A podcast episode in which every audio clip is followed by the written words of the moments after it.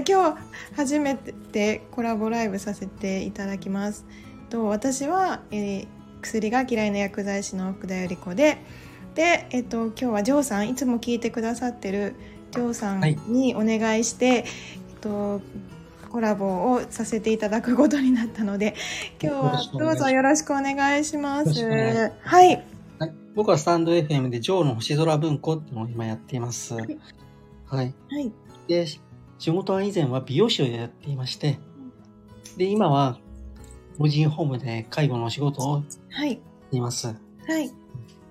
まあ、食品だとかシャンプーだとか、まあ、そういったものをなるべく安全に使って過ごせるのが一番安心なんじゃないかなと思って、はい。まあ、そういうこともいろいろお話ができたらなと思います。はい、そうなんか結構美容師をされてらっしゃったっていうことで、髪の毛とかね、はい、シャンプーとか本当にすごく、あの、ね、事前に、はい、打ち合わせした時にすごい詳しかったので、今日そういうお話も、あの、たくさん聞けたらいいなと思っているんですけれど、はい。はい。で、私は、まあ、今ちょっと薬はあんまり好きじゃなくて、で、薬に頼らない、まあ、治療法が一番体に良くて、はい、副作用もなくて、えー、まあ、それこそシャンプーとかもね体にすごく有害であるっていうことも、まあ、薬剤師として普通に薬局で働いてた時には気づけなかったことがこうやって今気づけて皆さんにお伝えできたらなと思ってでジョーさんが結構いつも聞いてくださって コメントをすごいくださるので、まあ、そんなきっかけで今日は一緒にコラボしていただけないかなと思って今日初めて、はい、はい、一緒にさせていただくことになったので今日どうぞよろしくお願いします。お願いしますで、えっと、美容師をかなりされてらっしゃったということで、はい。はい。美容師は17年ほどやってて、はい。お店の経営とかもやってました。はい。はい。で、美容師の時からやっぱりシャンプーの危険性っていうのは知ってらっしゃったんでしたよね、確かね。そうですね。はい。うん、まあ、インターン生から始まって、はい、最初の頃っていうのは、ほら、わからないことだらけで、はい。まず仕事を覚えるっていうのがあったんだね。うん、そうですね。で、いろいろ技術を覚えたりとか、はい。で、様々な講習会っていうのがね、はい。やって、やってたんで、そういうのにね、うん、参加していくうちに、はい。やっぱり安全なものっていうのはね、はい。どういうものかっていうのが、はい。いろいろ知るきっかけにもなったんで、うん、はい。シャンプーの危険性に関しては、まあ、講習会で知ったという形なんでしょうか？そうですはいあそれは働いてどれくらいで知ったんですか？まあ働いて、うん、5年ぐらいですかね。あもうそれぐらいでもうご存知だったんですね。すごい。えでもうじゃあそれもう働いて5年ぐらいされてからもう今シャンプーって使ってらっしゃらないんでしたよね。そうですはい。はい。もう、えっと、合成海面活性剤っていうね、うん。うん、そういう石油系のものっていうのは、はい、あまり体にはよろしくないのでまあ、そういうものは使わない方がいいのかなってことでもって、うん、石鹸シャンプーってそういうのがあるんでね、はい、そっちを使ってますね。はい。石鹸シャンプーされて、じゃあもうかなり長いんですよね。そうです。はい。そうですよね。私まだやり始めて、まだ数年程度なんでね、あの、よりこうシャンプーではなくて本当にお湯だけだったり石鹸だけってすごく本当に頭にいいですよね、うん、髪の毛にもね。はい、はい、洗っていてもやっぱり手手荒れだったりそういうのも少ないくなったんじゃないですか？そうなんですよ。うん、あやっぱり美容師ね見習いで入った頃っていうのは、うん、ほとんどこうアシスタント的な仕事でシャンプーばっかりやるんでね。うん手荒れがすごいひどくなっちゃったしよね。あそうですよね。美容師の方、すごい手荒れがひどくて、こう、手が荒れながらもなんかいろんな薬剤を使って髪の毛染めたりシャンプーされたり、ね、すごいなんかかわいそうなイメージが ありました。だからやっぱりそれだけ皮膚に悪いんだなっていうのは分かりつつもやっぱり皆さんね染めたりとかなんかそういうことはやっぱり、私も若い頃はね髪の毛染めたいっていう気持ちがあったんでね。なりますよね。そうですね。してましたけど美容師の方のその手を見たらやっぱり体に良くないなっていうのはどっかでやっぱり気づく べきだったんですよね。ねじゃあもう全然手荒れはないいいですか？今も、うん、そういうのを使ってからもうね、はい、手荒れとかはないですよねでやっぱりそのか変える？そのシャンプーを変えるにあたってはその写真を見せられたって言い、ま、言ってましたよね確か。講習会とかで行くとね、はい、水槽にこうメダカが入ったところに、うん、シャンプーを普通のシャンプーを数滴入れるのと、うん、あと石鹸を比べるとやっぱりメダカの方がびっくりしくなって5分ぐらいで死んじゃうんですよね。ああそうなんだ、ね。っていうのはやっぱりね、川に流されちゃうとやっぱり川も汚れちゃうし、ですよね。生き物もね、そういうふうに生きられなくなっちゃうっていうのはあるので、うん、うん、そういうのを考えるとやっぱり人間にも、まあ、良くないんだなっていうのは、ね、当てはまると思うんで。本当ですよね。私もその危険性を知ったのが、まあ、その石化合成海面活性剤が危険ですよっていうメダカではなかったんですけれどやっぱり水槽を、えー、に2つ石鹸と合成海面活性剤入りの水槽でどうなるかっていうと合成海面活性剤を入れた方の水槽の魚はもう本当に一瞬にしてなくなっちゃって。で、うん、そうじゃない方は、まあ、石鹸って食べられるものなのでずっと生き続けるっていう、うん、結構衝撃的な映像を見てあやっぱりシャンプーとかってすごい怖いなこれを毎日頭にしてたのはすごく怖いことをしてたんだなってすごくそれを見て思いました。やっぱり映像でこう見ると余計に感じますよね。よね。うん、うん普段僕たちはこう生活していくっていうのは、はい、ほとんどこう髪の毛につく汚れって、はい、まあ埃だとか、はい、まあ汗だとかそういったものしかね、はい、よほど汚いことしない限りは、ですよね、髪の毛って汚れるわけじゃないから、うん、やっぱり普通にこう水でもね洗い流せば汚れは落ちちゃうんですよね。うん。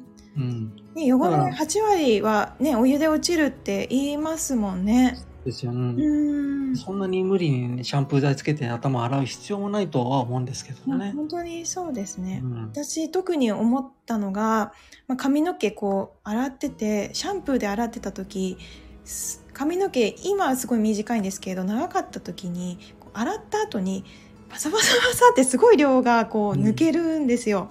うん、で排水口にたまる髪の毛の量もシャンプー使ってた時はすごく多くってで、まあ、その危険性を知ってお湯お湯だけにしたりその石鹸だけにしたら、うん、同じ髪の毛の長さでも抜け毛の数が格段と減ったんですね。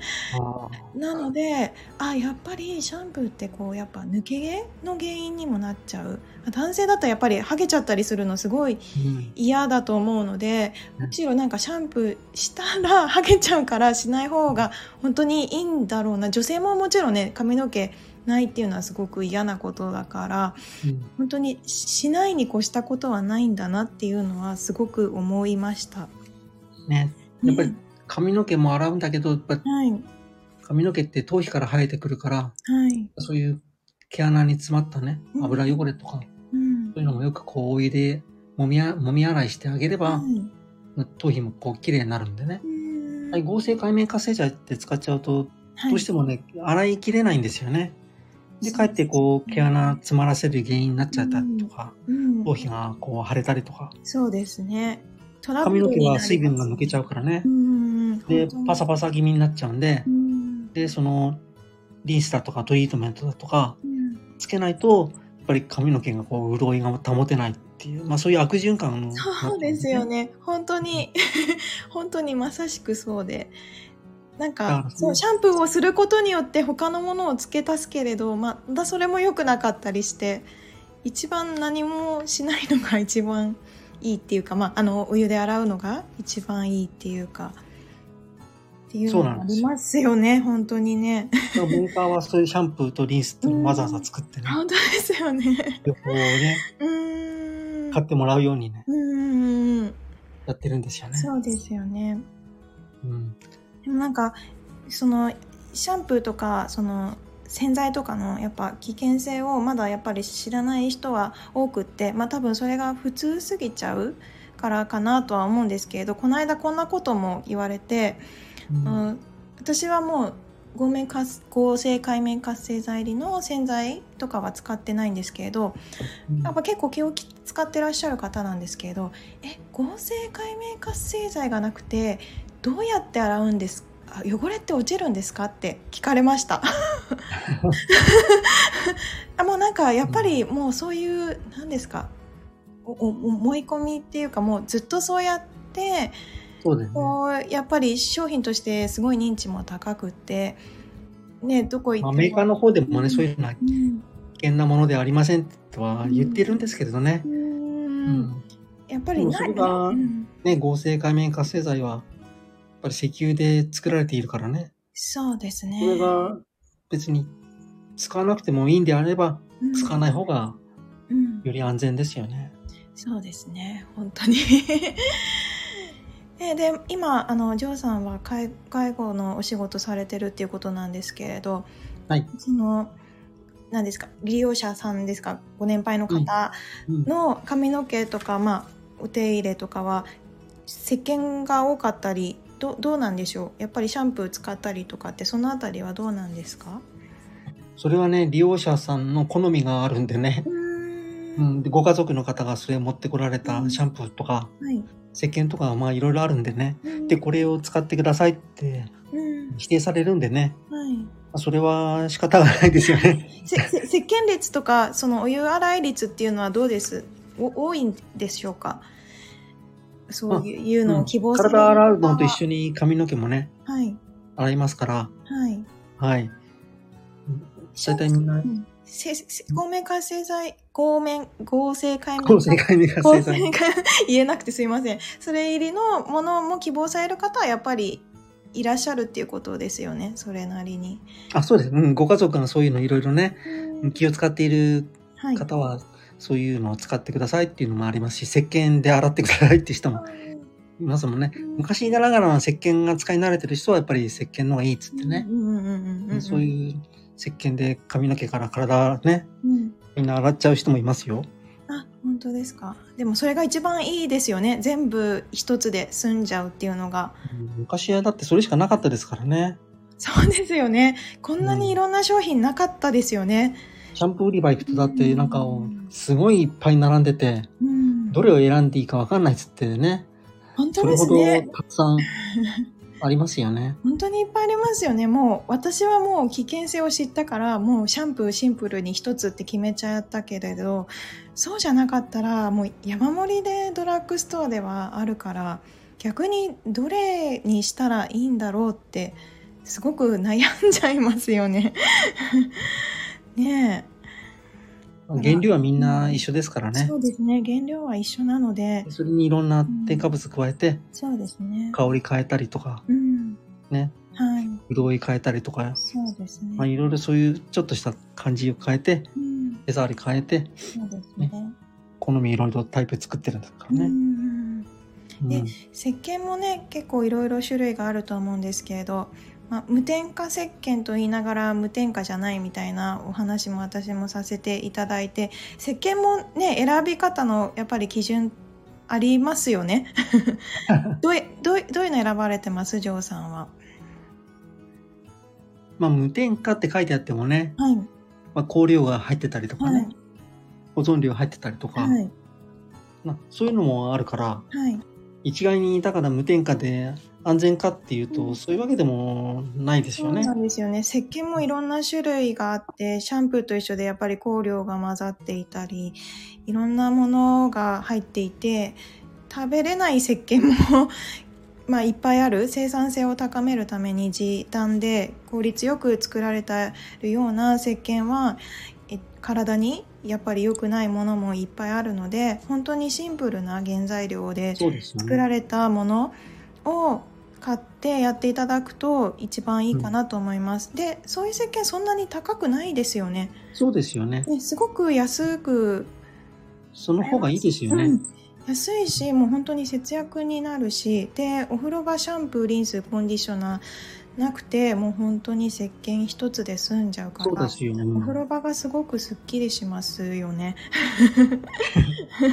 赤ちゃん用のなんかね、うんベビーシャンプーとかって、うん低刺激とかって書いてあるけれど、はい、で、裏を見ると、一概にそれはね、そうですね。まあアレルギーにならないわけではありません本当。にそうですね。結構赤ちゃん用だからいいとかって思われてる方多いかもしれない。まあ私も過去にそうでしたけど、決してベビー用だから赤ちゃん用だから肌に優しいってわけでもないんですよね。うん。うん、ね。うんそういうところがちょっと紛らわしくてね本、当に紛らわしいですよね。なんか安心なのかなって一見思っちゃう。うんね。本当にそうですね。そういうのをなるべくね、はい。良くないものは使わないようにした方が、うん。うん、自分の体のためにもうん。いいですから、うんうん少しそういうとこを気にされてね、うん。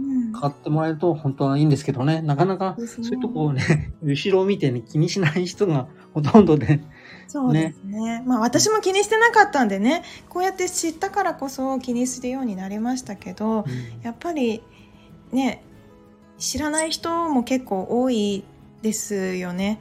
だからうんまあちょっとそこから少しずつ 皆さんに知っていただいて、そういういろんな商品がまあ体に良くないんだよっていうのを知っていただくとね、まあ、本当に使えるものって限られてくるしお金も貯まるしね、それで済めば本当に経済的ですしね。で体にもいいって言ったら私すごいなんか後々考えたら若い時はもう本当にシャンプーリンスコンディショナー洗い流さないトリートメントケアケア剤とかでなんか6種類ぐらい一日使ってた。時ありました。なんか本当に考えたら。でもなんか雑誌とか読むとそういうのいますよね。そう雑誌とか見るとやっぱり販売させたい売らせたいからこれするといいですよとかいろんな成分がこういっぱい書いてこうもうこれを使うとこんなに綺麗になりますよとかなんかそういうのにやっぱ惑わされちゃって。なんかでそういうのでやっぱり使いまく使いまくってた。か買わ買ってた。で結構お金も使ってた、けれど今お金をその石鹸だけにしたことによって髪の毛は抜けないし今が多分一番髪の毛が健康頭皮も含めて状態なんじゃないかなってすごく思ってます。そうですよね。ううんんそう、女子高生なんかがね、はい美容院に来るじゃないですか。はいそうするとね、はい。あの、髪の毛いい香りさせたいから、うんあの、香りのするこのリンスをね、はい。洗い流さないでね、あ、そのままいいんですか？洗い流さないっていうのね、はいえー、リンスつけたら洗い流さなきゃダメじゃん、つってね。はい。いや、いい香りするから、あ私洗い流さないのか って。そんな人がね、いましたよちょっと怖いですね。ねなんかそれを私たちは知ってるからこそ怖いって言えるけれど、多分まだ高校。生そういうことを平気でやっちゃうからね、びっくりしましたよう。んでもそうとこう首のね、入り元とかね、うんこうなんか赤くポツポツね。あできてるんですか？できちゃったりとかしちゃってねなるほど。まあそれって良くないですよね。よくないですね。そうなんです。なんかやっぱり香りをすごい気にされる方？多若い子は香りがすごくね、そう。そういうの つけたがるから気ね。にしますよね。まあ、年齢重ねるとね、やっぱ加齢臭とかって言ってね、その加齢臭対策の製品もいっぱい販売されたりしますけれど、なんかうん逆にそれをしちゃうことによって、匂いが、そうそう、悪臭の原因になっちゃってるなと、すごく思います。悪循環になっちゃうから、そう、本当に。やるとやるだけまたそういう匂いがね、うん、うん出やすくなっちゃうから、そうですよね。そういうのをね、ねでいいと思いますけどね。ですよね。なんかやっぱり香りで香りの害って書いて香害っていうのもかなり問題になってうですね。本当にねこうん怖いですよね。それで生活ができなくなっちゃってる人うもいっん。そういう人いますよね。ぱいいらっしゃって、でねあの一時香りの柔軟剤もマイクロビーズそうあれですね。はい匂いが強すぎちゃって。そう、あれ空気中でこうパンって弾けるようにできてるから見えないところで本当にあの香りで苦しまれてる方、たくさんいらっしゃって。ね、その女子高生の子もね失神できてもいい香りしたいのかなとかって思っちゃうとちょっとね、うん、とでもまあ多分知らないからですよねきっとねそのことを知らないからそういうことをねねねし、うん、ぜひねそれも知ってほしいですよね。ね。うん。はい。まあ、世の中にそうやっていろんなものがたくさんありますけれど、はい、やっぱり自分でそういう知ることっていうのがとても大事なんで、うん、普段自分で使っているものとかもね、うん、まあ、食べ物なんかしても、はい、ね、本当にちゃんとこれ大丈夫なのかなっていうことをね、そうですね。気にして使うのと使わないのじゃ、うん、ね、これから先10年後、20年後にね、はい、に自分の体がね、うん、いきなりそういうのって出てきちゃうから、本当ですよね。そういうのをね、やっぱり気にして使った方がいいと思いますよね。うん、本当ですね。うん。とある人はこう、はい、私はここの有名なメーカーをね、うん、もう20年もこれ使ってきたの。うん、それなのになんでこんないきなり肌が荒れちゃうの？とかってうん、なこと言ってきた人がいてね。うん、それ良くないものをそれだけ使ってきたから今、そういうふうになっちゃったんじゃないですか？ってね。なるほど。有名メーカーほどにいろいろだ高いね、化粧品って、あるじゃないですか、1万も2万もするのね。ねああいうものっていうのはね、かえって添加物はあまり入ってないんですよ。あ要するに水に近いようなものでね。そうですね。だから肌はあまり荒れないんですよ。うん。すごい矛盾してますよね。そう。水つけてるようなもんでね。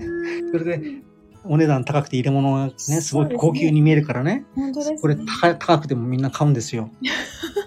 うん。実は中身は大したもん入ってないですってね。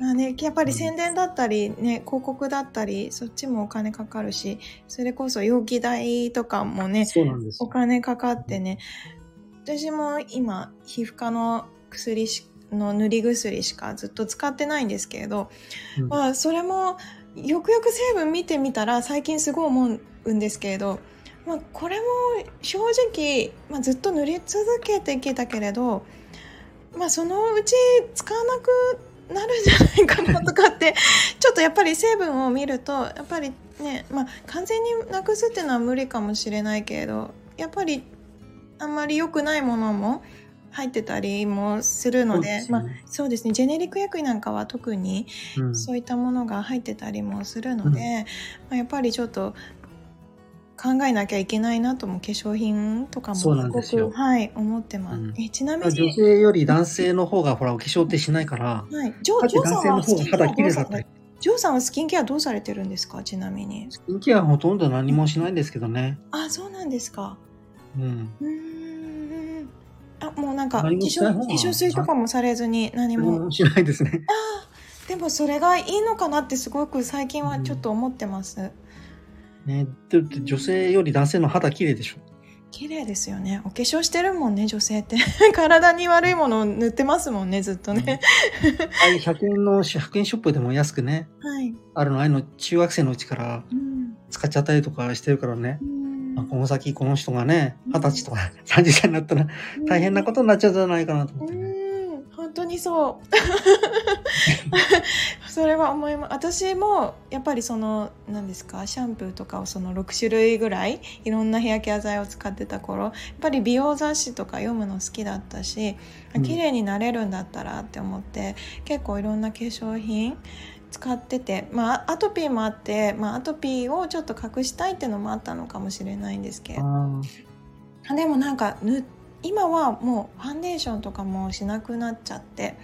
で、うん、日焼け止めですね。まあ日差しがちょっとどうしても強い時だけは日焼け止めは塗るんですけれど、うん、それ以外はほぼしない。でもなんか前その以前いっぱいお化粧をしてた時と比べてなんか今の方が全然肌の調子が悪くないなってすごく思うので、うん、やっぱり塗ってたものがすごく良くなかったんだなっていうのはあそうですね、うん、逆に塗るとなんかすごく変な感じです今は。化粧品を塗ると、うん、だからもう塗らなくなっちゃいました。すごく肌に悪いなっていうのが分かって、もう塗らなくなっちゃったので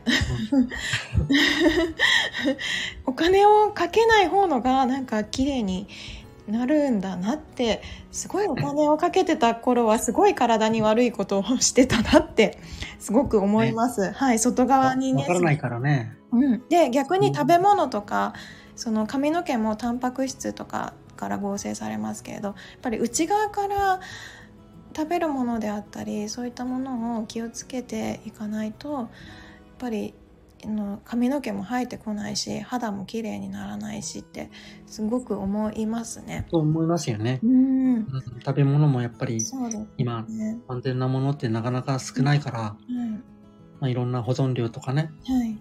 いろんなもの入ってるから、うん。うん。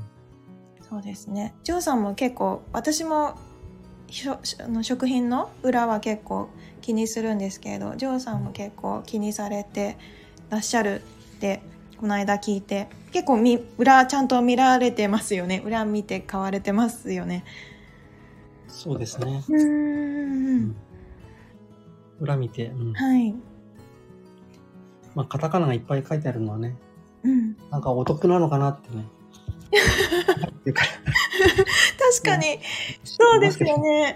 でももうなんか本当に日本の製品はこうお菓子とかも特に加工食品超加工食品と言われる、まあ、おせんべいであったり、まあなんかまあ、そういったものはなんかパッケージの上から下までカタカナ文字でパーッと書かれててちょっと怖くなっちゃいました、昔は多分そこまでなかったのに最近やたらとすごいなと思ってうん。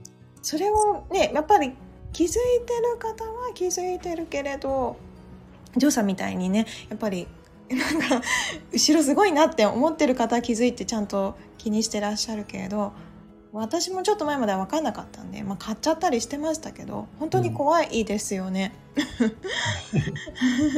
ちっちゃな字で書いてあるから余計ね。本当にちっちゃな字で書いてあって余計に分かりづらいですよね。うん。ね。はい。なんか調味、まあ調味用の。うん、そういう人はあまり気にしない人多いからねだから、台所にあるそういう調味料とかね、はい。食材とかって、うんまあ、そういうのがね、はいやっ。ぱり、その裏に書いてあるものにはほとんどうん。台所にないものばっかりだから、うんうんうん。そういうのはね、疲れてるってことは、はい。安全面で言うとね、はい。どうなのかなって自分でやっぱり気にした方がいいですよね。そうですよね。自然のものではなくて人工的に作られたものだから余計に怖いですよね。自然界に存在するものではなくて、まあ、人のこう味覚をとかを騙して作られたようなもの人工甘味料とかも含めてそういったものってね、自然じゃないからそれを体に取り入れたらやっぱり何かいろんな不調をきたしてくるので本当に見えないからこそ裏の表記はぜひ気にしていただいた方がいいですよね。そうなんですよねう。ん、人間の体っていうのは、ほら、常に健康であろうとする、まあ、自然の治癒力っていうのがうん、備わっているんですけれど、はい、こういう食品添加物とかっていうのはね、うん、やっぱり少しずつこう口にしていくことによって、はい少しずつ少しずつ自分の体の中でもって、こう、うん良くないものって全部体から出ていくわけじゃないんで、うん、そうですね。蓄積されてね、ですね。でその分体にいろいろ症状として現れて出てくるから、うん、そうアレルギーになっちゃったりとかそうね、ですね。になっちゃったりとか、日本人って結構今多いですからね。そうですね。日本人に限らずもうなんか世界的にやっぱり多くなってますね。だから、本当に気をつけないと本当に怖いですよね。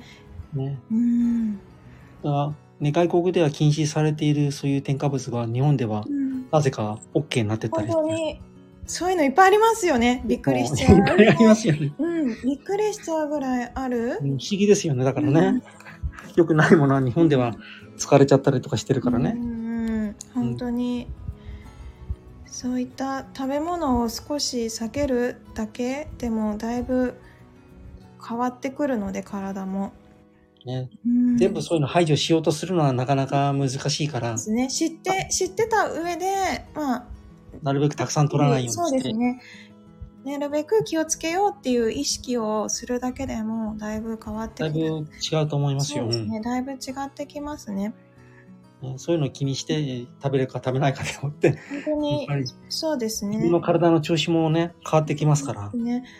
そう、あの、精神にもかなり影響が与えるので、食べ物の9割でその人の精神状態も作られるっていうのもちゃんとデータとして分かってるのでやっぱり悪い食べ物を食べてる人はやっぱり精神的にも不安定でうつ病とかやっぱ精神疾患の患者さんすごく増えてるんですけれどやっぱりこういった人工的な食べ物であったりそういったものが大きく関連してるんじゃないかっていうデータも出てるので、うん、本当に食べ物すごく大切 になってくるので。やっぱり大事ですよね。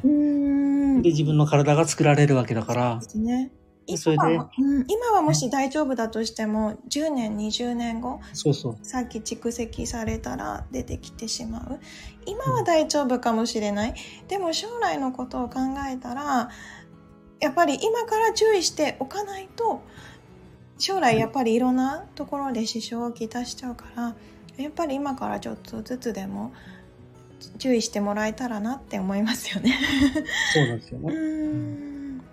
だそういうことをいろいろこう学んでいくと、はい、やっぱり髪の毛っていうのもね、うん、やっぱり食べ物をちゃんとしたものを食べてると、ね、髪の毛にもいいんで、うん、お肌にもいいんでね。そうですね。うん、まあ、そういうのをね、美容師時代はいろいろなんか勉強しましたね。ね美容師の方にやっぱり言っていただくとすごく説得力がありますよね。私は美容師じゃないからやっぱりそういう人もちゃんとそういうことに気づいてらっしゃってるから、うん、本当にね。自分の体がやっぱり健康じゃないとね。そうですね、うん、やっぱりそういう髪の毛だってちゃんと育たないですよね、うん、本当ですよね。髪の毛もタンパク質ですからね。今タンパク質量の少ない食べ物がすごく増えているので本当にタンパク質を積極的に取るっていうのもすごく大切だったりするから、うん、ぜひねタンパク質多めの食品ちょっと高くなっちゃうんですけれどねあの今売られてるこうや安いものっていうのは炭水化物量が必然的に多くってでまあそれはいっぱい食べてほしいからそういう風になっているんですけれどやっぱりタンパク質量がきちんと含まれた食品を食べるとお腹も心も満たされてで髪の毛だったり、まあ、精神の状態にもすごくいい影響を与えるので、うん、ぜひ本当に食べ物とでねシャンプー外側から使う髪の毛のケアとかあと洗剤であったりそういうのもねちょっとずつ気にしていただけたらなといいなと思って今日はジョーさんと そんなお話をしましょうっていうことで収録させていただきました。はい、はい。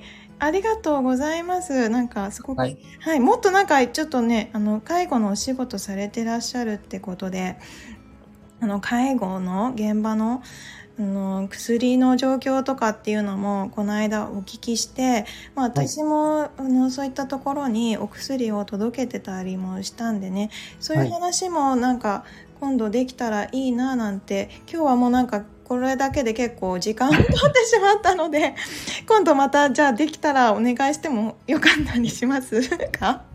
そうですね。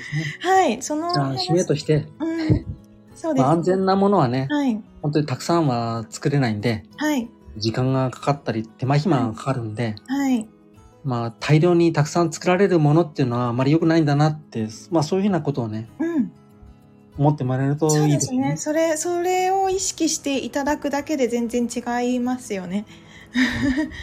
何かこういっぱい簡単に作れちゃうのには何か裏の事情があるんだってちょっと思っていただくと、ね、あだから体に良くないんだとかあじゃあやめとこうかなみたいな感じになると思いますよね。はい。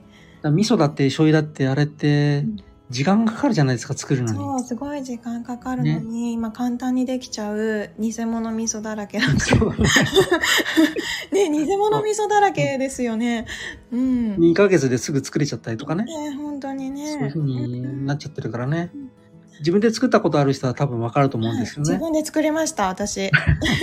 すごく簡単で、でも本当にシンプル材、シンプルな材料で。やっぱりね、時間かかるじゃないですか。うん。うん、でも、作るのはすごい簡単だし、うん、シンプルな材料でできるのに。梅干しなんかも簡単ですよね。